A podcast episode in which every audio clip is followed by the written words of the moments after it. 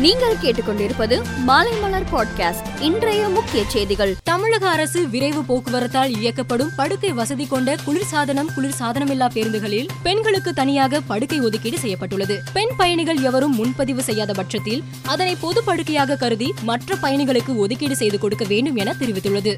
கிருஷ்ணகிரி மாவட்டம் வேனப்பள்ளியில் சூளகிரி அருகே சிப்காட் அமைக்க தமிழக அரசு முடிவு செய்துள்ளது. இதற்காக விவசாய நிலங்களை கையகப்படுத்தும் ஏற்பாடுகள் நடந்து வருகிறது.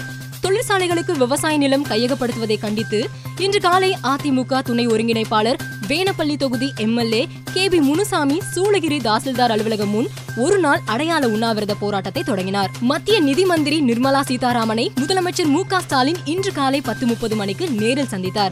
அப்போது டெல்லி திமுக அலுவலக திறப்பு விழாவுக்கு வருமாறு அழைப்பு விடுத்தார். மேலும் தமிழகத்துக்கு வரவேண்டிய ஜிஎஸ்டி நிலுவைத் தொகையை உடனே விடுவிக்க வேண்டும் என்பதை வலியுறுத்தி கூறினார்.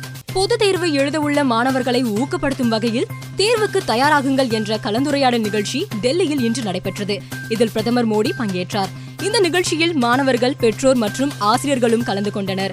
மாணவர்கள் எழுப்பிய பல்வேறு கேள்விகளுக்கு பிரதமர் மோடி பதிலளித்தார். கொரோனா அலையின் தாக்கம் நாடு முழுவதும் நன்றாக குறைந்துவிட்டது.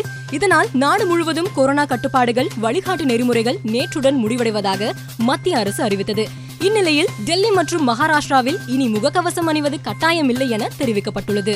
இலங்கையில் பெட்ரோல் டீசல் தட்டுப்பாடு நிலவுவதால் பெட்ரோல் நிலையங்களில் பல மணி நேரம் மக்கள் காத்து கிடக்கின்றனர். கொழும்புவில் நாள் ஒன்றுக்கு பதிமூன்று மணி நேரம் மின்வெட்டு காணப்படுகிறது. இதனால் பாதிக்கப்பட்ட மக்கள் இலங்கை அதிபர் மாளிகையை நேற்று முற்றுகையிட்டனர். அந்த போராட்டம் வன்முறையாக மாறியதால் கொழும்புவின் பல்வேறு பகுதிகளில் ஊரடங்கு உத்தரவு அமல்படுத்தப்பட்டுள்ளது. உலக நாடுகளுக்கு ரஷ்ய அதிபர் விளாடிமிர் புதின் நேற்று புதிய எச்சரிக்கை ஒன்று விடுத்துள்ளார். தங்களிடம் ரஷ்ய நாணயமான ரூபிலை கொண்டுதான் எரிவாயு வாங்க வேண்டும். இன்று முதல் இது அமலுக்கு வருகிறது. அப்படி செய்யாவிட்டால் ஒப்பந்தங்கள் ரத்து செய்யப்படும் என எச்சரிக்கை விடுத்துள்ளார்.